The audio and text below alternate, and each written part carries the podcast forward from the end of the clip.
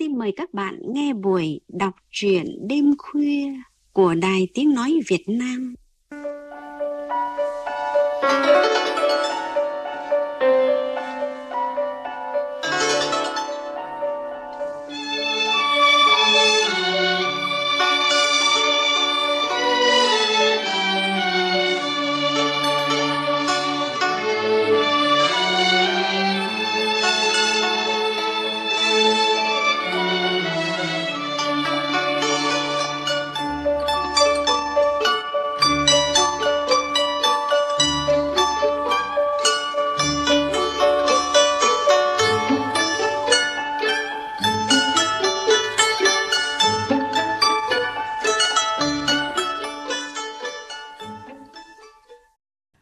Thưa quý vị và các bạn, sau mấy chục năm chiến tranh chống đế quốc xâm lược, việc tìm lại hài cốt của cả bên thắng và bên thua là việc làm lớn, để lại nhiều dư chấn, nỗi đau, xúc cảm về sự mất mát với thân nhân của họ.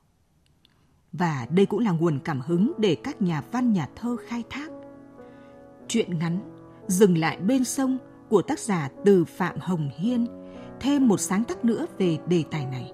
Mời quý vị và các bạn cùng nghe qua giọng đọc Sơn Tùng.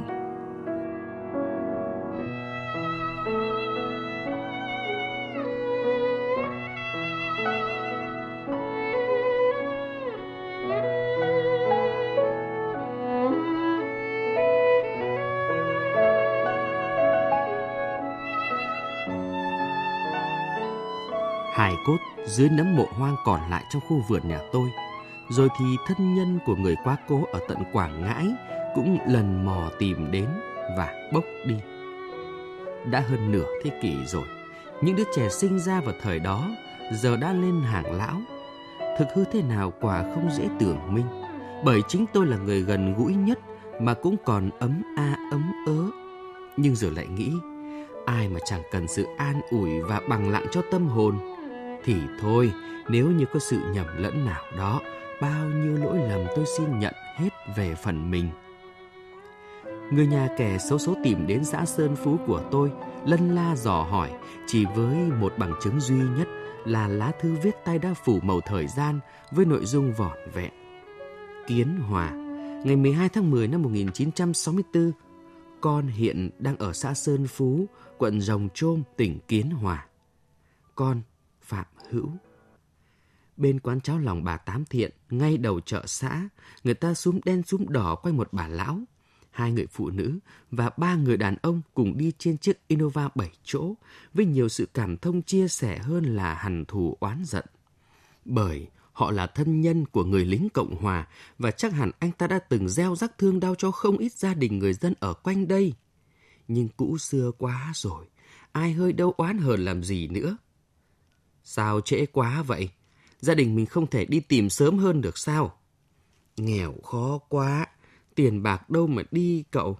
Lại nữa chúng tôi rất sợ, bởi chú tôi là lính Cộng Hòa. Giọng bà con miền ngoài nói thật khó nghe.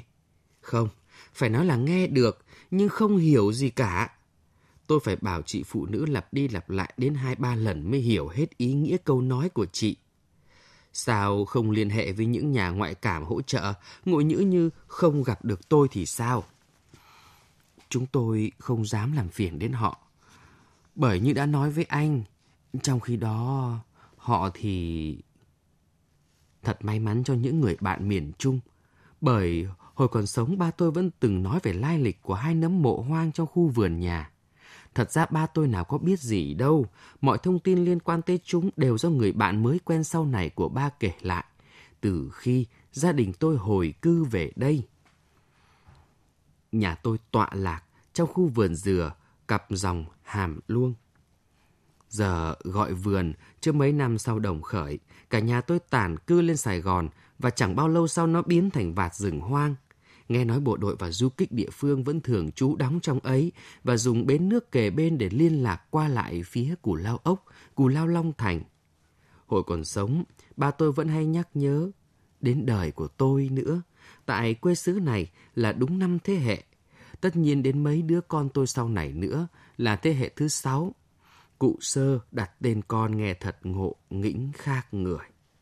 Bốn người con của mình, ông đặt lần lượt là dừng lại bến sông. Cụ cố của tôi là người cuối cùng. Năm sông hay hương sư sông cũng là một. Giờ thì khang trang chủ phú, trước mấy năm sau chiến tranh vẫn còn dơ xác điêu tản bom đạn. Sau này đất nước thống nhất, ba tôi đùm túm, dắt cả nhà hồi cư, chiến tranh dài dẳng. Bà con xóm làng siêu lạc mỗi người một phương. Ngày về ba tôi lấy làm lạ khi thấy ngay ở đầu xẻo châm cuối khu vườn nhà xuất hiện hai nấm mộ đất. Hỏi do chòm xóm xung quanh cũng chẳng ai tỏ tường. Mỗi người hư cấu một kiểu.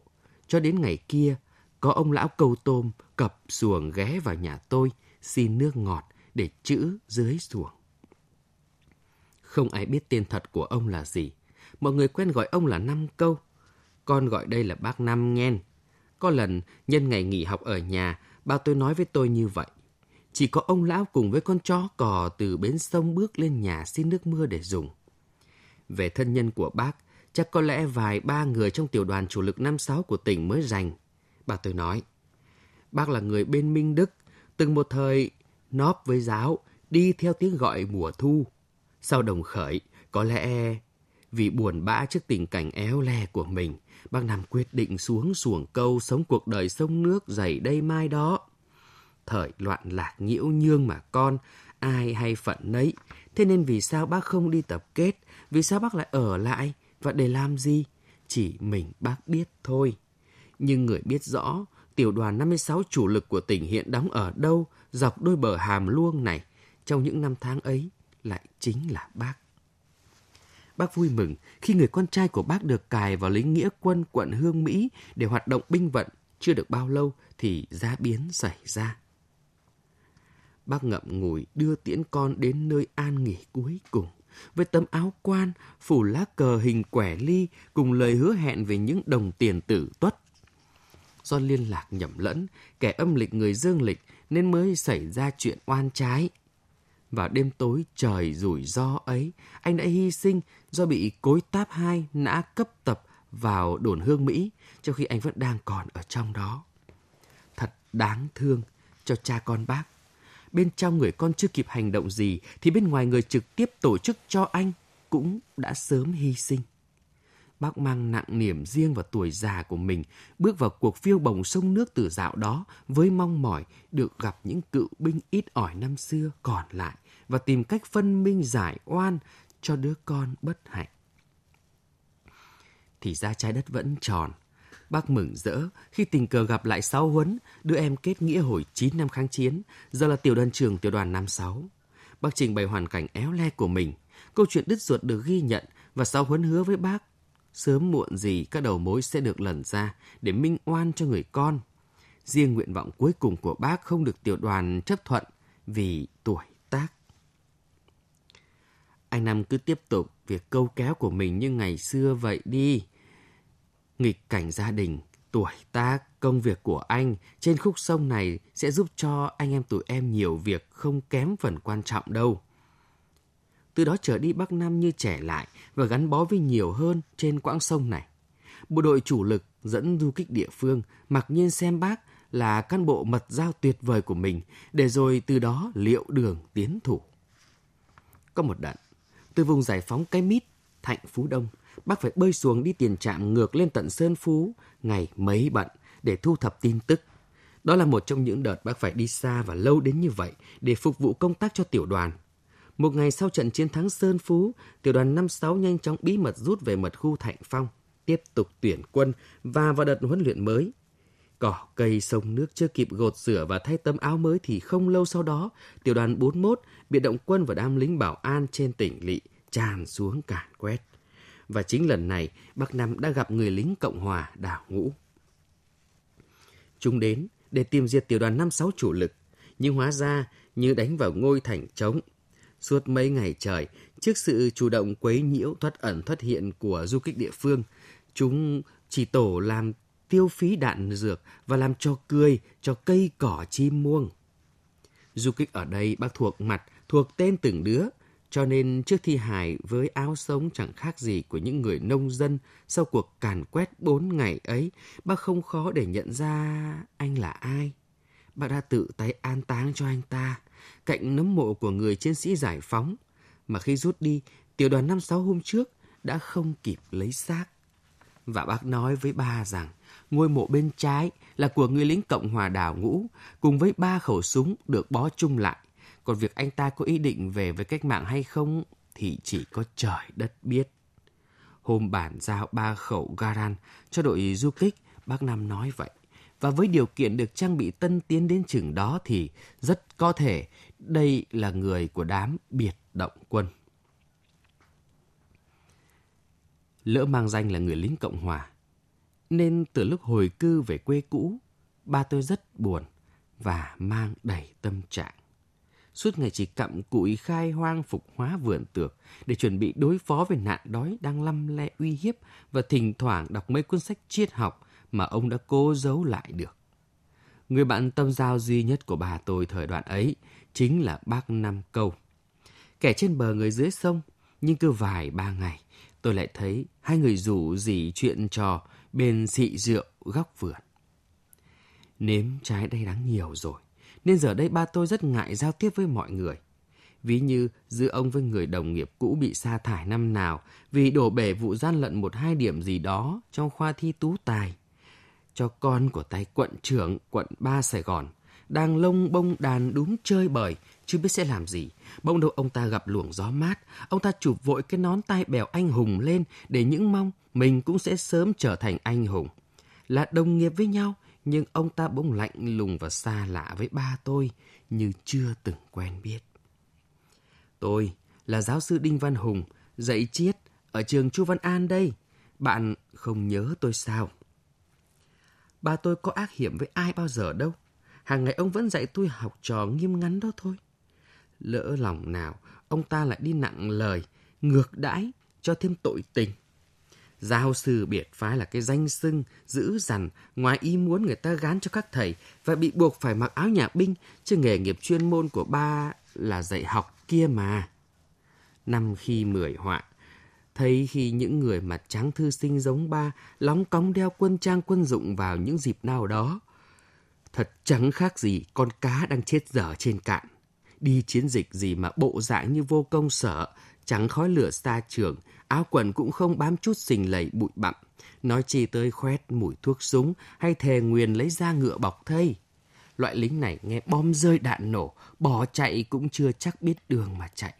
Hù dọa đám con nít lem luốc đang khóc nhòe thì may ra.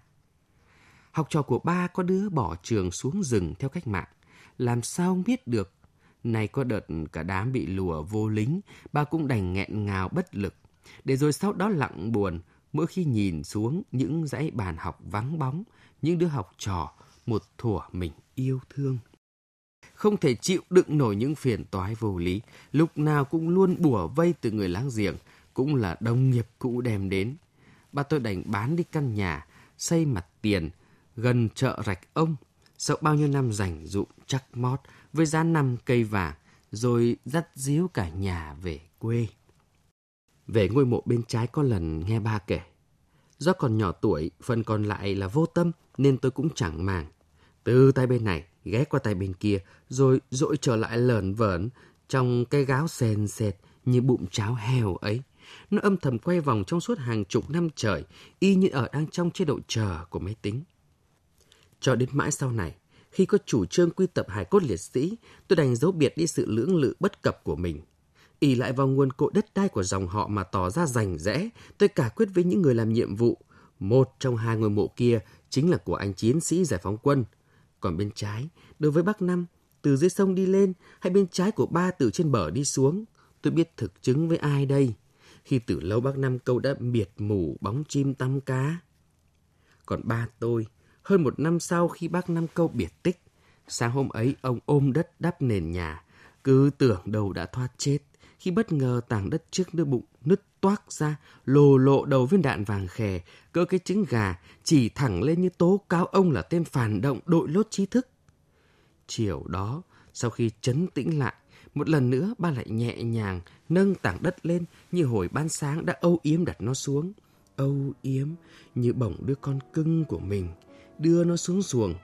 Và chính nó đã kết án tử ba bằng âm thanh chát chúa ai oán xé lòng, ngay trên dòng hàm luôn. Nước giữa dòng chiều hôm ấy, nào ai biết nó đang trong hay đang đục.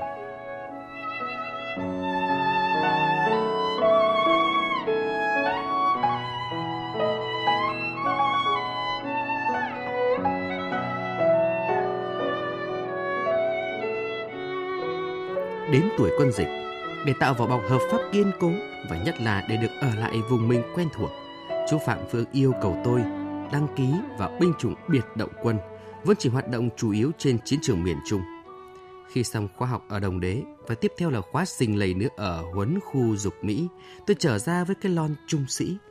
Nhưng thật bất ngờ và rủi ro, thay vì được tự chọn đơn vị như thông lệ xưa nay, thì lần này tôi bị bổ sung về tiểu đoàn 41 biệt động quân mới thành lập đang tham chiến tại tỉnh lỵ Kiến Hòa.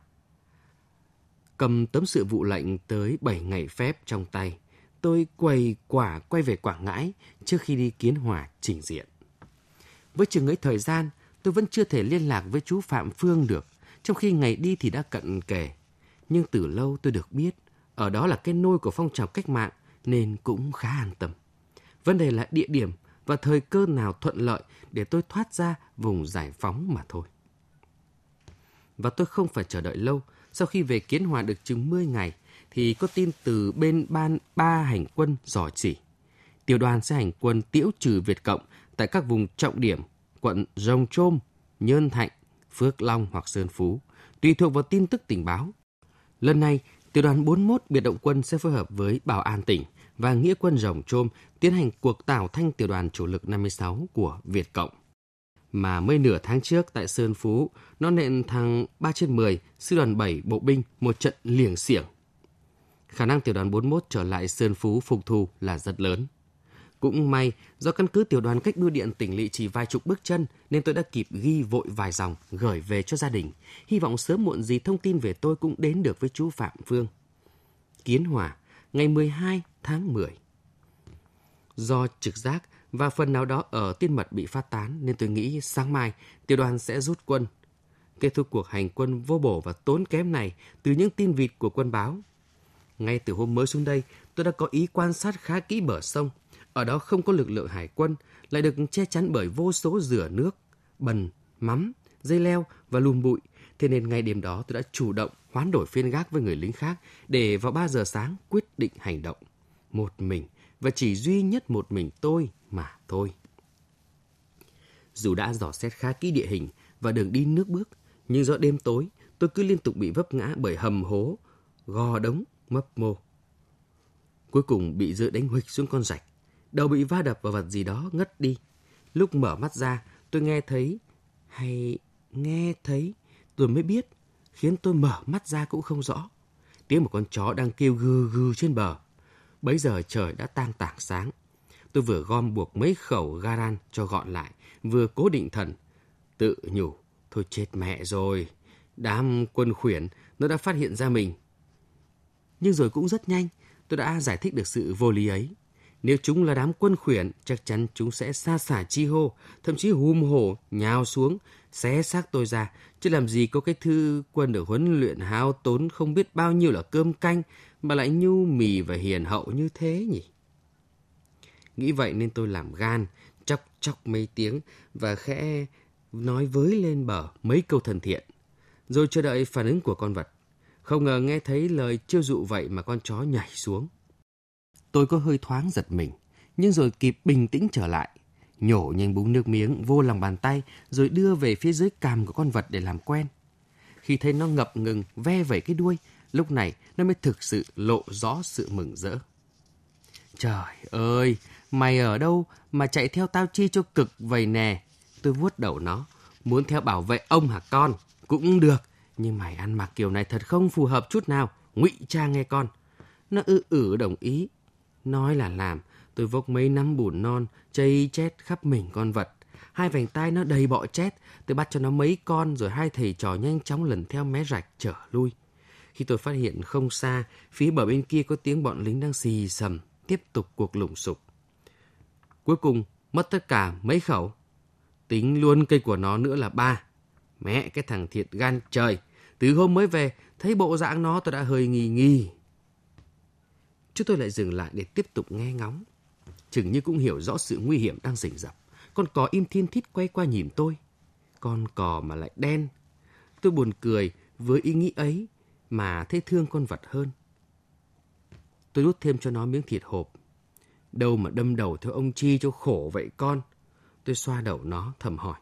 Nếu tao ngộ với cái đám bẹc dê, mày có dám liều mình không? Nhưng con cò không chết vì đám quân khuyển tưởng tượng. Xế chiều, mấy loạt súng hú họa bất ngờ xuyên thủng rừng lá và nó đã bỏ tôi ra đi sau một ngày ngắn ngủi bạn bè. Tôi man táng bạn tôi thật không xứng với tư cách của một con người. Quá vội vàng và qua loa. Trong tình thế khẩn trương như thế này, không thể nào chu đáo hơn được. Và tôi chỉ kịp an ủi, xin hứa với nó rằng từ giày về sau sẽ không bao giờ có nó trên bàn ăn của tôi nữa. Chừng ngó lên, thấy mặt trời đã rụng xuống ở đằng xa. Những ngọn dừa phía bên kia sông đang rũ buồn rướm máu, như báo trước hồi kết của cuộc săn lùng, vây bắt bất thành và những điều tệ hại nhất trong chiến tranh sẽ đưa tới. Cùng lúc, tôi bỗng như bất động trước vầng hào quang rực rỡ, không rõ từ đâu ập xuống, rồi vụt vỡ bùng ra như vô cùng vô tận. Hút tôi lên và ném vào một cái hố đen sâu thăm thẳm với tốc độ kinh hồn.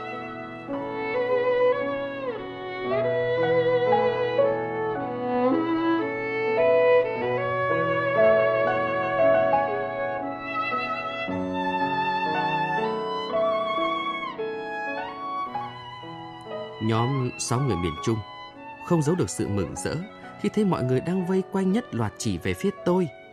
Đúng lúc chúng tôi cũng vì hiếu kỳ mà bị đùn đẩy lôi vào để hóng chuyện. Chính vườn nhà anh này có một nấm mộ hoang của người lính Cộng Hòa. Gần như tất cả đồng thanh nói, biết bao nhiêu lính Cộng Hòa. Có chắc hôm nó mới cha nội. Chuyện tào lao, lính Cộng Hòa trong này ai chết cũng được chôn cất tử tế. Tiên tử lãnh đủ, không thiếu một xu. Làm gì có chuyện siêu mồ lạc mả như ngoài kia mấy cha. Xã Sơn Phú của tôi, theo như tôi biết, thì đây là nấm mộ hoang duy nhất của lính Cộng Hòa. Còn như có thêm ở đâu nữa thì rất cần xét tới. Lòng tham của con người.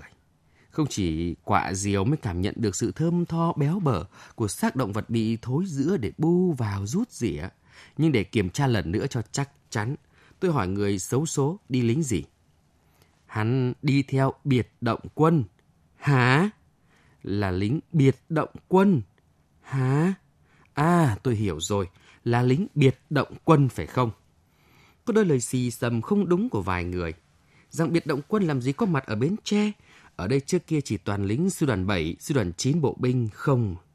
Tôi im lặng tảng lờ để mặc cho mọi người bình phẩm và hứng khởi dắt nhóm người đi về nhà mình phía bờ sông. Giờ thì tôi không còn giấu đi sự lưỡng lự như lần trước đây nữa, khi tồn tại trong vườn nhà hai nấm mộ hoang.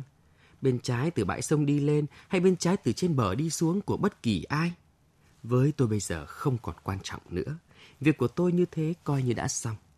Nhưng ba đêm liền, sau khi hải cốt trong ngôi mộ còn lại được bốc đi, là ba giấc mơ kỳ lạ nhất trong đời đến với tôi. Ở tuổi không còn trẻ nữa, những giấc mơ hỗn độn không theo trật tự nào, thỉnh thoảng vẫn hay đến. Nhưng tới sáng ra, tôi không tài nào nhớ lại được. Vậy mà cả ba đêm liên tục, dường như có một oan hồn khe khẽ đến bên tôi. Lời như mê như ngủ, nhưng rõ ràng là giọng trần tình của một chàng tuổi trẻ. Và rồi như trình tự, những chương hồi mạch lạc của một pho tiểu thuyết sử thi anh hùng dần được hiển lộ. Tôn giáo, tín ngưỡng tôi vốn chỉ bàn quan xem nó là những thú tiêu khiển của con người, thì còn nói gì đến chuyện tin vào mê tín dị đoan hay lời mách bảo nào đó của những âm hồn. Nhưng sau lần này, tôi thấy cần phải dọn dẹp, thao rửa lại phần tâm linh của mình. Trên thân thể đẫm máu của người con trai, anh ta tức tưởi khóc và nói với tôi rằng người còn lại mới xứng đáng về nằm tại nghĩa trang liệt sĩ để được nhang khói thở phụng. Chưa còn như anh, nào đã kịp đóng góp được gì đâu. Bên trái, từ bãi sông đi lên, hay bên trái, từ trên bờ đi xuống. Bây giờ với tôi không còn quan trọng nữa. Bởi nếu đúng như những gì Linh báo, thì cả hai đều đáng để được tôn thờ. Dẫu cho con nhầm lẫn từ sự lơ đễnh vô tâm khi xưa và cả chủ quan võ đoán sau này của tôi đi chăng nữa. Bất giác, tôi vụt nhớ tới cụ sơ. Hẳn không phải ngẫu nhiên cụ đặt dừng lại bến sông vào tên bốn người con mà có lẽ với một mong mỏi cao vời nào đó dừng lại để chúng sáng mắt sáng lòng khôn ngoan ra biết ngẫm ngợi về những bãi bờ hiu hắt hoang vu trăng chơ nào chỉ để cho riêng tôi cơm no, bò cưỡi, ở ngay cái bến cây châm sung túc và chủ phú như thế này. Rồi muốn nói hưu nói vượn, sao cũng được.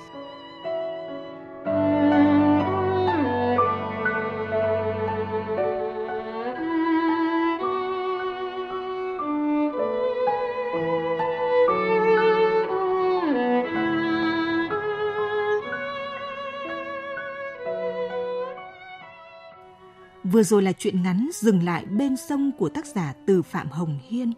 Biên tập viên chương trình có đôi dòng bình luận về chuyện ngắn này. Chuyện ngắn mà chúng ta vừa nghe được kết cấu theo lối chuyện lồng trong chuyện và tác giả sử dụng khá nhiều giọng kể khác nhau khiến chúng ta hơi khó theo dõi. Nhưng bù lại, một đề tài không mới được kể với hình thức mới mẻ, nhiều lớp lang – lôi kéo sự dõi theo của mỗi chúng ta. Đầu tiên phải kể đến giọng kể của nhân vật tôi, người chủ ngôi nhà nơi có khu vườn với hai ngôi mộ sau chiến tranh.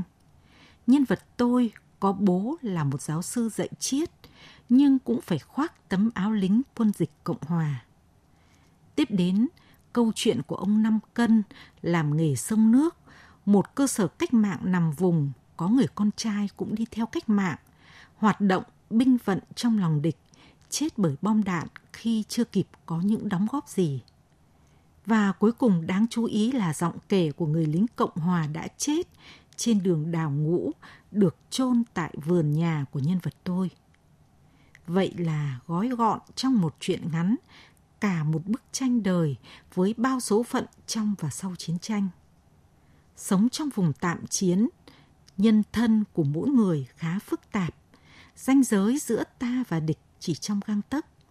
Vì hoàn cảnh sống mà nhiều khi buộc người ta phải khoác áo lính. Sau chiến tranh, người còn người mất cũng không có ai làm chứng cho thân phận hay nhân cách của họ. Tình huống hai ngôi mộ của hai người lính giải phóng và lính Cộng Hòa nằm cạnh nhau rồi dẫn đến sự nhầm lẫn này nọ xảy ra khá phổ biến trong đi tìm hài cốt sau chiến tranh. Nhưng điều đó còn ý nghĩa gì khi họ cùng là đồng bào mình, tóc đen da vàng. Họ cùng một mẹ tổ quốc khi mà nỗi đau về sự mất mát của người thân là giống nhau và không thể có gì bù đắp. Khi mà sau mấy chục năm đã đến lúc hòa giải dân tộc, gác lại quá khứ hướng tới tương lai. Dừng lại bến sông. Một lần nữa khẳng định lẽ sống nhân văn của con người Việt Nam. Các bạn thân mến, chương trình đọc truyện đêm khuya của Đài Tiếng Nói Việt Nam hôm nay đến đây là hết. Thân ái, chào tạm biệt. Mãn dục nam là sự suy giảm testosterone, hormone sinh lý nam Testosterone bắt đầu giảm khi nam giới bước qua tuổi 30, mỗi năm giảm từ 1 đến 2%. Biểu hiện của mãn dục nam là giảm ham muốn, giảm khả năng và tần suất sinh hoạt, rối loạn cương dương. Ngoài ra còn suy giảm sức khỏe toàn thân như mệt mỏi, rụng tóc, tăng cân, cơ bắp kém săn chắc, đau xương khớp, tiểu đêm. Thực phẩm bảo vệ sức khỏe Viganam Tâm Bình được làm từ các thảo dược quý, bổ sung thêm 4 tinh chất hầu đại dương, bá bệnh, bạch tật lê và tetofen chiết xuất từ cỏ cà ri. Viganam tâm bình có tác dụng hỗ trợ bổ thận tráng dương tăng cường sinh lý, đại bổ nguyên khí, nâng cao sức khỏe. Đặc biệt, sản phẩm hỗ trợ cơ thể sản xuất testosterone nội sinh, cải thiện triệu chứng mãn dục nam, hỗ trợ giảm đau lưng mỏi gối, giảm tiểu đêm do thận yếu, Viganam Tâm Bình hỗ trợ tăng testosterone nội sinh, tăng cường sinh lý.